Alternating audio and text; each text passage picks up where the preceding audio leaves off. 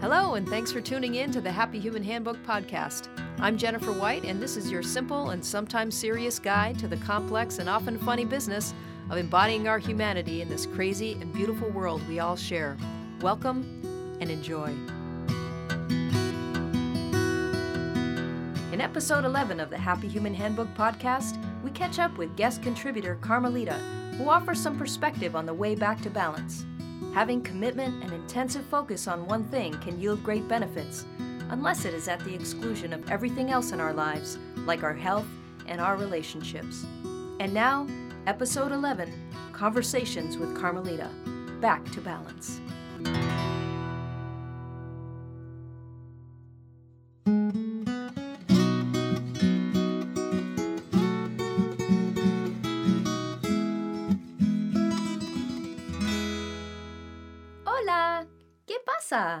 This is Carmelita coming to you from the Happy Human Handbook podcast. Mira, I want to talk to you today about a strange pattern that I have seen in some people, and sometimes in myself, that I think maybe needs to be changed. But you tell me.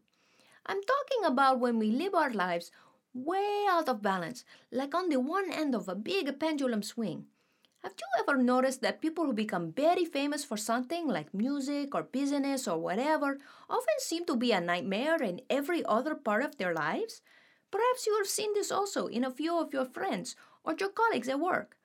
Maybe you know or have read about a person who lives completely for other people, who gives themselves away, who totally dedicates their lives to the benefit of others, but they forget about their own health or well being. Or someone else who spends every waking hour practicing the violin, working on their skills, but is a terrible housekeeper and always smells like a gym locker because they neglect to take out the trash or even have a shower. Or the people who are brilliant inventors but terrible parents, or who are successful real estate agents making a zillion dollars, winning awards, getting recognition for their peers, but are always awful boyfriends and can't keep a relationship to save their lives. These are the ones that we read about in the tabloids or see on the TV, who get divorced again, go into rehab again, end up in jail or bankrupt again, and yet they are the most incredible and dedicated talent in a one particular area of their lives. They do a one thing very well, but at the exclusion of everything else. Maybe this is true for you, but on a smaller scale. It is as if we are each given a certain amount of energy that we can spend or allocate to different areas or activities in our lives, and so we need to divvy up this energy wisely and not use it all in one place. If you can imagine one of those pie charts and visualize the kind of person you hope to be and your own values and goals, and then compare that to how you are focusing your time and your efforts, does it match up?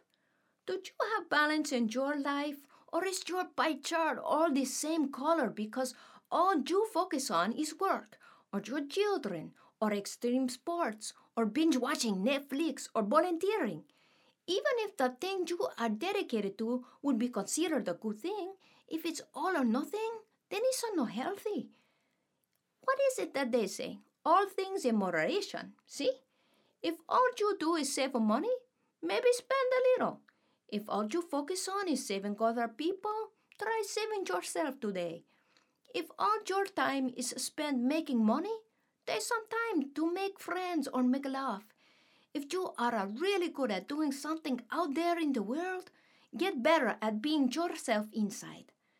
Intensive focus and practice and commitments is not all bad, but we need to be equally dedicated to balance.